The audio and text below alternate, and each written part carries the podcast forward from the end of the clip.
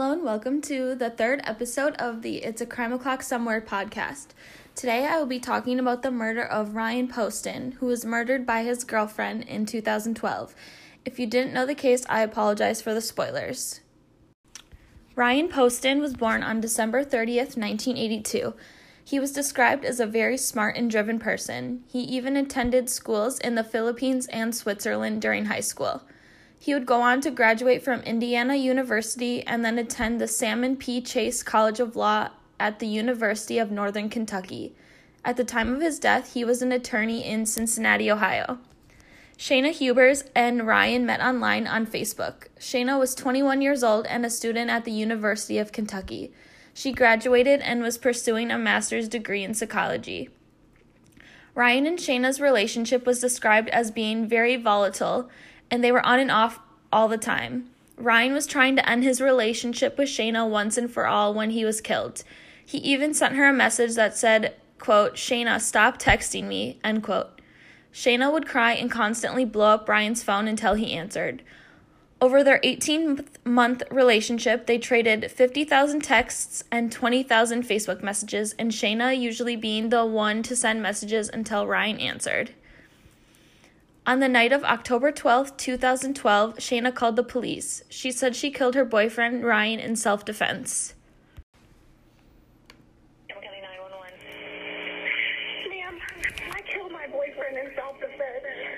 What did you kill him with? A gun, a loaded gun in the house. Tell me where the gun is right now. The gun is in the house. I, I laid it on the bookshelf.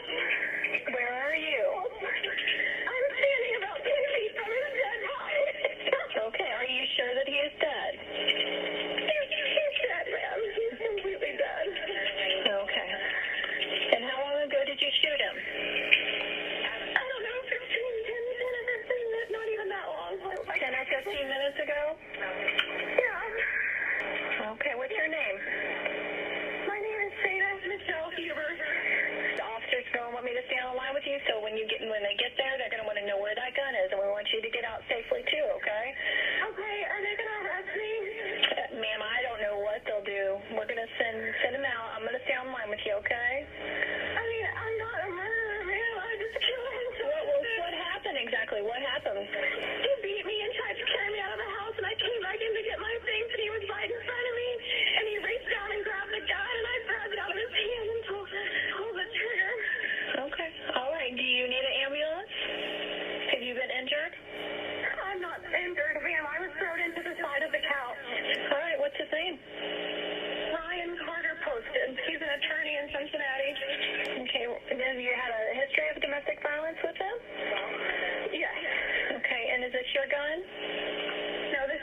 His gun. He keeps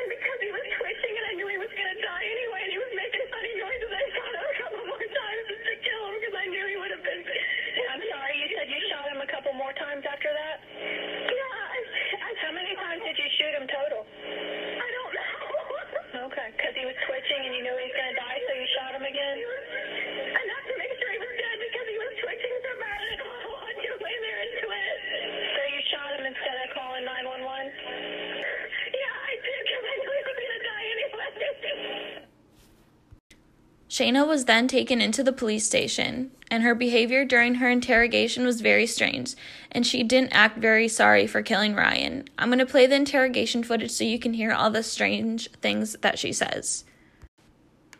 be with me because I knew that we weren't fully loved each other. You know, Ryan had told me that he loved me and wanted to be with me.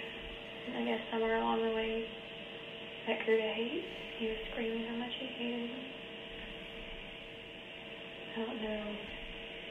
Anyone will ever want to marry me if they know that I killed my boyfriend and self-defense. it's not funny, but the stuff he was saying to me was so abusive while he was throwing me around the room. I'll never forget it.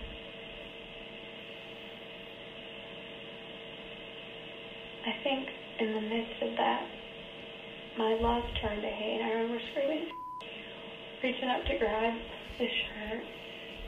I'm scared. You mocked my family. I'm scared. Told him, please, take away my mother and my family. I don't get any serious consequences, that I could really be happy just having a career and maybe not even ever getting married. Because this is very traumatic, you know. Very traumatic for me to live with it. I have to know that I did that to someone that I told every day, I love you. He had put his arm across the table, and there's a lamp and he had put his arm across the table and had it in my face and was screaming at me at the top of his lungs after he had thrown me around the room. And was saying emotionally to me, You're a hillbilly. I hate you. I hate everything about you for what you are and my family. And he was screaming and he was he had his hand on the table and he wasn't completely standing up. He was like this. She was like, He was sitting he was enough that when I shot him he was sitting like this. Literally. That's when I knew he was dead. Or close to it and mm-hmm. twitching. And that's and I couldn't I let him I still even though it hurt I still enough of me loved him. But I couldn't stand to watch him twitch. I knew he was going to die or have a completely deformed face. He's very vain. One of our last conversations we had that was good was that he wants my best friend who's a dentist to do his veneers and wants to get a nose job. Just that kind of person. And I shot him right here. I gave him his nose job. He wanted. I broke it. And I just picked up the gun and in the middle of him doing something with his arm or saying something crazy, shot him. And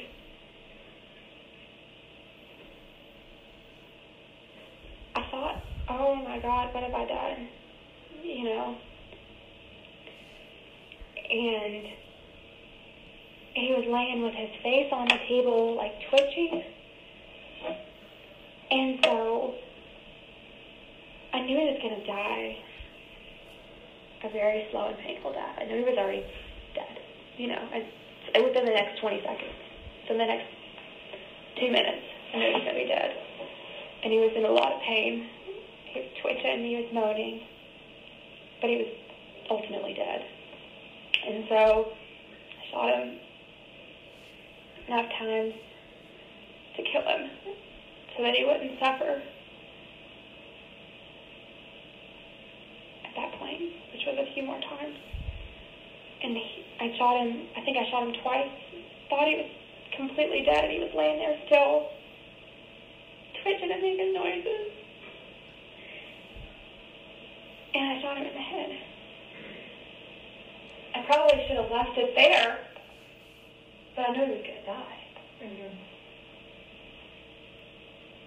Or have a very deformed face. you were concerned. And I knew, oh no, he would have died. He was already dying. He was already, he was dying. But I just walked around the table and shot him where I knew he would die immediately. And fast. His obsession with guns killed him. You know, I would have never, I'm so Democrat, I would have never touched a gun in my life until I dated him. I'm not. your typical murderer. No, not someone that you see on Saturday. He said, you're just a hillbilly from Kentucky. And I am. I guess I, just a hillbilly came out of me. I took that to myself.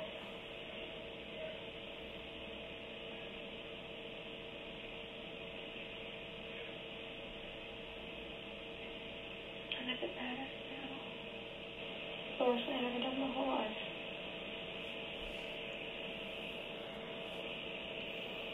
But I feel like it's bad that I like part of me doesn't feel bad about it. Part of me does. You know what I mean? Like, and part of me is like, he hit me, he threw me. You just don't treat a woman like that. I was like in high school and she was a convicted felon. She told me that uh, women that she got, she was she went for cocaine. She told me that women that she got along with in jail prison are the women that were there because they killed her husbands.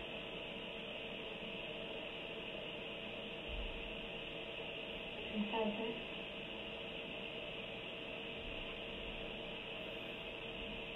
hell has no fury like a woman's scorn.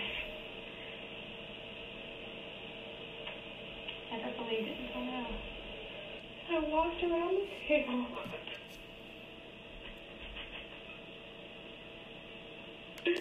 I shot it a couple more times just to make sure he was dead.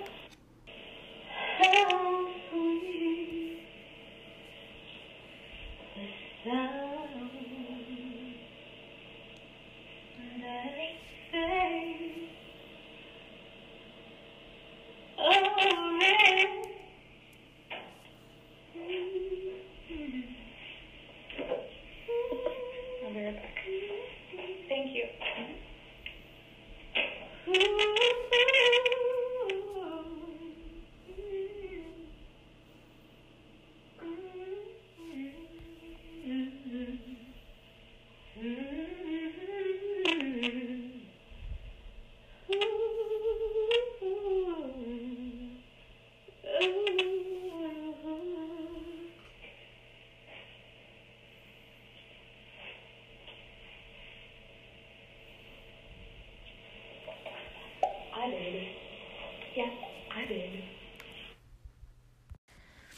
So the interrogation is kind of long, but I wanted you to hear everything.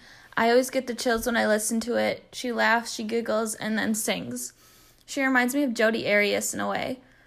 Shayna's interrogation would come back to bite her at trial. Shayna also did all the talking without the police asking her a single question that night. When she was brought in, she was read her Miranda rights and she asked for a lawyer. Shayna was arrested less than three hours after she killed Ryan. Shayna was indicted for murder on December 20th, 2012. On January 16th, 2013, she pleaded not guilty. Her trial began on April 15th, 2013. Shayna's defense said that Shayna was abused constantly by Ryan and that she killed him in self defense that night. They even said Ryan was on several different medications that made him even more violent. However, the prosecution had evidence that showed Shayna was obsessed with Ryan, and Ryan was planning on going on a date the night of his murder with a woman named Audrey Bolte, who was Miss Ohio USA in 2012.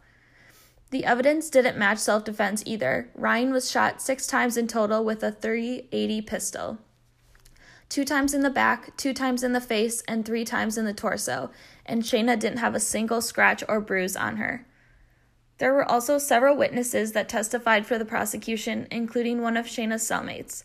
Shayna's cellmate said that Shayna told her, quote, she was going to plead insanity, but she was too smart because she had the IQ of Einstein. So she was going to plead battered wife syndrome, end quote. Now, I don't think this cellmate is a reliable witness, but after witnessing Shayna's behavior, I wouldn't put, put it past her to say something like this. The night before he died, Ryan told his stepfather that he had a date with Audrey and was afraid to tell Shayna about it. Audrey was supposed to meet Ryan at 9:30 p.m. on October 12th at a bar in Milford, Ohio.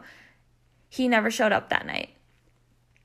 Shayna's behavior, her confession, and evil, even a single text message came back to haunt her in this case. 11 days before she killed Ryan, she texted her friend, quote, "When I go to the shooting range with Ryan tonight, I want to turn around and shoot him and make it look like an accident." End quote. On April 23, 2015, after 5 hours, the jury came back with a verdict. Shayna was found guilty of Ryan's murder. Four months later, Shayna was sentenced to 40 years in prison with the eligibility for parole after 20 years. Shayna's attorneys tried multiple times to appeal Shayna's case, one saying that Shayna was a victim of domestic violence. It was denied because Shayna and Ryan were never actually living together. Shayna's second appeal was granted on August 25, 2016. The reason being one of the jurors withheld information that they had a felony conviction, and the Kentucky law doesn't allow felons to be on the jury. In 2018, Shayna spoke to WCPO's Craig McKee about her new relationship in prison and new trial, and about how she has changed since 2012.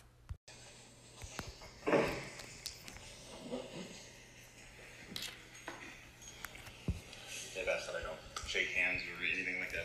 Michael's gonna come over and put a microphone on you, okay? Hi. How you doing? All right, how are you? Come across behind you. Put it on your shoulder over here. Tell you what, can you pull your hair up for me on this side, just for, and then uh, all of it. I'm Oh, sorry. oh, okay. You can feel that humidity from that rain outside. Yeah. How are you today? I'm all right. How are you, sir? Can't complain. Can't complain. What's your name? Craig McKee. Okay. Uh, I wrote you back. Uh, you may not have received either. I don't know. Can you tell me what the letter says? I don't know how the mail I haven't received it yet. came Yeah. through or how Yeah. often it comes through when I What did you say? I just acknowledged that that uh, I received your your letter and that I was reaching out to request this, and Yeah. and here we are. Okay. So Um, before before we start, I would just like to ask if we could stick to the topic of what I wrote you about and not my case, not my court case. all right, Okay. um, I will I will say that um, we're going to talk about what you wrote about. Okay. And uh, obviously, as a journalist, I have to ask certain certain things. You can reply however you want to reply. Okay. Um, so, um, but I, there's no way I could go back, you know, Okay. uh, being in this profession by, by doing that. Um, one thing, just so I don't forget about it, I did come across the there's a Facebook page Yeah. that sends a lot of support your way. Yes. And pictures, and it sounds like whoever runs it is in regular contact with you to get new pictures Mm-hmm. and things of that nature. Do you know who runs this? Um, Is it a friend or a relative? It's a friend. It's a friend. Um, I can give you a better Facebook page to go to for, um, well, I don't know if it's better, but it's different and it's more personal. It's run by um, my uh, best friend, my older sister. I call her my older sister. Okay. Um, it's Shayna Hubers at Shayna Michelle Hubers.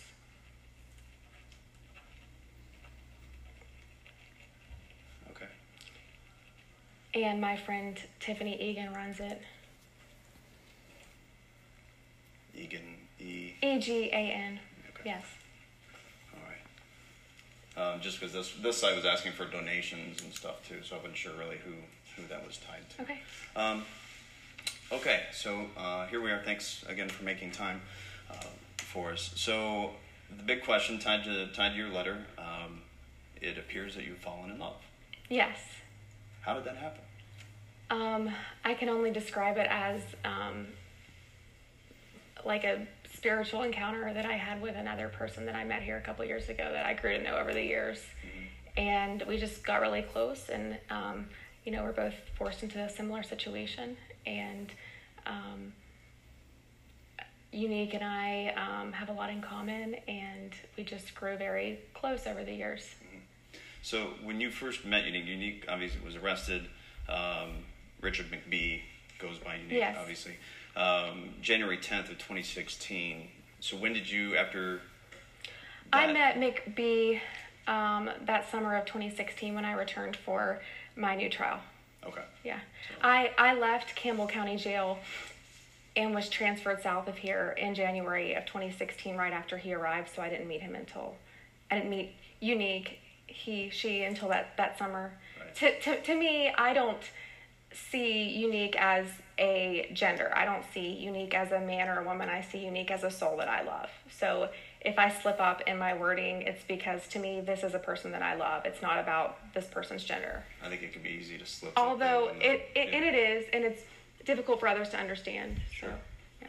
Um, when did you? I have the affidavit that you sent me that shows May second as your request to get a marriage license. Was that just what on the paper you sent me, or did do you have a different date that you actually requested? I believe it was the same date. Okay. I believe it was the same date. Okay, so you wrote me shortly after you actually made the request. It was in the same time frame, I believe. Okay. Um, have you heard back from anyone yet?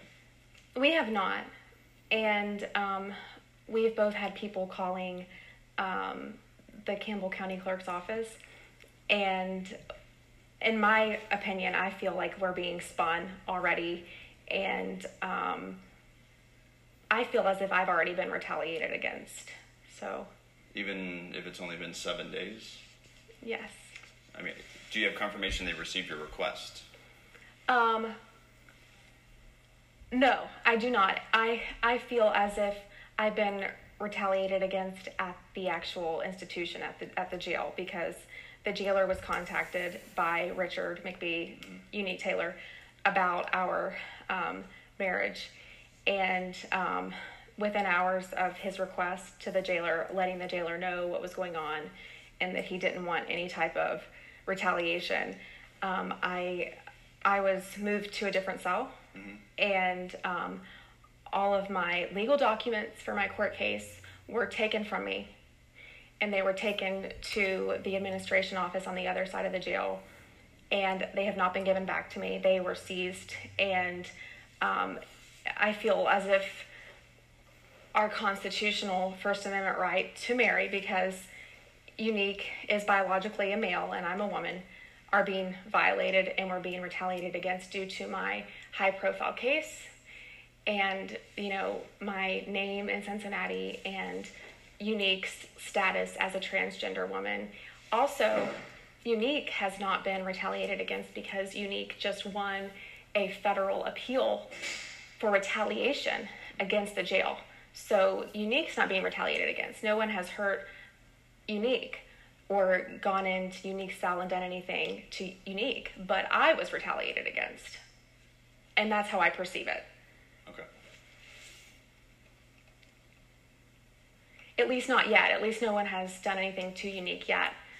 Because, you know, there is this fear um, with this open lawsuit that he has against the jail. So he's being left alone. I'm being retaliated against. It already seems unfair.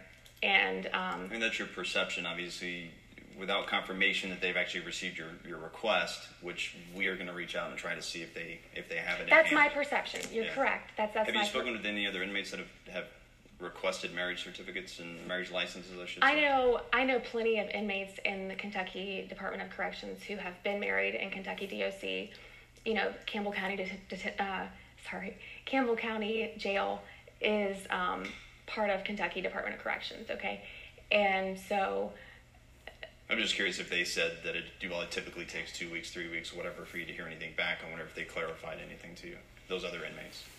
no, nothing has been um, clarified to me about a time frame, but I do know that it's something that can be done and has been done and has recently been done in Kentucky DOC. Okay. Yeah. Um, so again, Richard McBee is official name.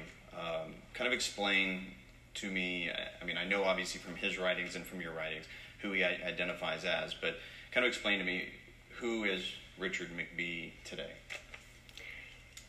Richard McBee has a past that I would believe is not indicative of who he is today. Um, who Unique Taylor is to me today is a wonderfully sensitive, charismatic, brilliant, amazing, and highly naturally intelligent and capable as a person. Um, he's from a wonderful background um, in Nashville, Tennessee. Um, his mother is a doctor, and um, his father was very successful as well. Um, he doesn't belong here. He's not guilty um, in his case, and he's fought the justice system here for years. He's defending himself very adequately. Explain on how he identifies himself. He doesn't identify himself as Richard McBee. Why? He believes that he has the soul of a woman. And I accept unique Richard, Richie, as I as I call unique sometimes, as as who she is, who he is. To me, it's not about gender.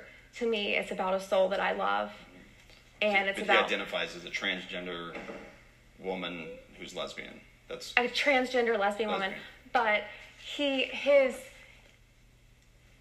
his ability to transition has been thwarted by the number of years that he has spent in the justice system, in the federal justice system and the state. when, when you first met him, though. Did he or she identify as "Hi, I- I'm unique," or how did that how did that happen? Did he have to explain the backstory? Uh, how did that? There was some explanation that was involved, and um, you know, um,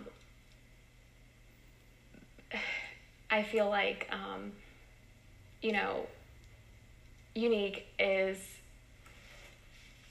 not to me a name or a, a, a he or a she. This is a person that I've called by six different names. I've, you know, in the justice system, we're often referred to by our last name. I've called Unique McBee, Richard. Um, he used to have a nickname he went by too. I've called him Richie, Unique. It's not about it's not about a name to me. Did It's you meet in about the commissary? I mean, how does I I don't know how you meet each other whenever you're in a facility like this. Is it you know during lunch and you bumped into each other, and then that, Um, that's how often you get to see each other, or how does that work? I originally met McBee two years ago when I was taken to a recreation yard that was next to um, Unique Cell. And um, we just began talking, and that was how it happened. so you're in a rec area. Is it an outdoor area? Then It's an indoor indoor Indoor, area. okay. Yeah, and and I just want to emphasize that how hard she has fought to defend herself and her case against this justice system here in uh, Northern Kentucky. Um, some may say because you've obviously, obviously you're you're going through your retrial and your procedures Mm-hmm. going through it. Some may say that um, this is more by reaching out. This is more of either a publicity stunt or something to derail your your second trial. What would you what would you say to somebody that says that? this is no stunt. We we actually genuinely love each other. I I love Richie, Unique, Richard, Devon McBee. Um, I Junior, um, and to me, it's no, it's nothing but real. It's nothing but um, genuine love that we feel for one another. Shayna's second trial began on August 8th, 2018. The defense stuck with the story of abuse, and this time Shayna testified. She said that Ryan was abusive from the very beginning of their relationship, and he was even abusive in the bedroom. Shayna was again found guilty and sentenced to life in prison with the possibility of parole. She will be eligible for parole in 2032. The evidence was profound, debilitating, and lingering, leaving the Poston and Carter families' lives crushed. Poston's father echoed that sentiment in emotional remarks. I wake in the middle of the night, every night, anguishing that I may forget the sound of my son's voice. Shayna is currently incarcerated at the Kentucky Correctional Institute for Women. On January 9th, 2019, Shayna filed for divorce from Unique Taylor. I honestly don't think she ever loved Unique. She constantly misgendered her in her interview, and I don't think she ever loved Ryan either. I don't think she's capable of love. That's just my opinion. So, my book recommendation for this week is Our Little Secret by Lesley Sanderson. Summary This weekend was supposed to bring them all back together, but the tragedy that drove them apart has resurfaced, and this time it will destroy them. When Louise receives an invitation to her old friend Amy's birthday weekend in a cottage in the country, a chill runs down her spine.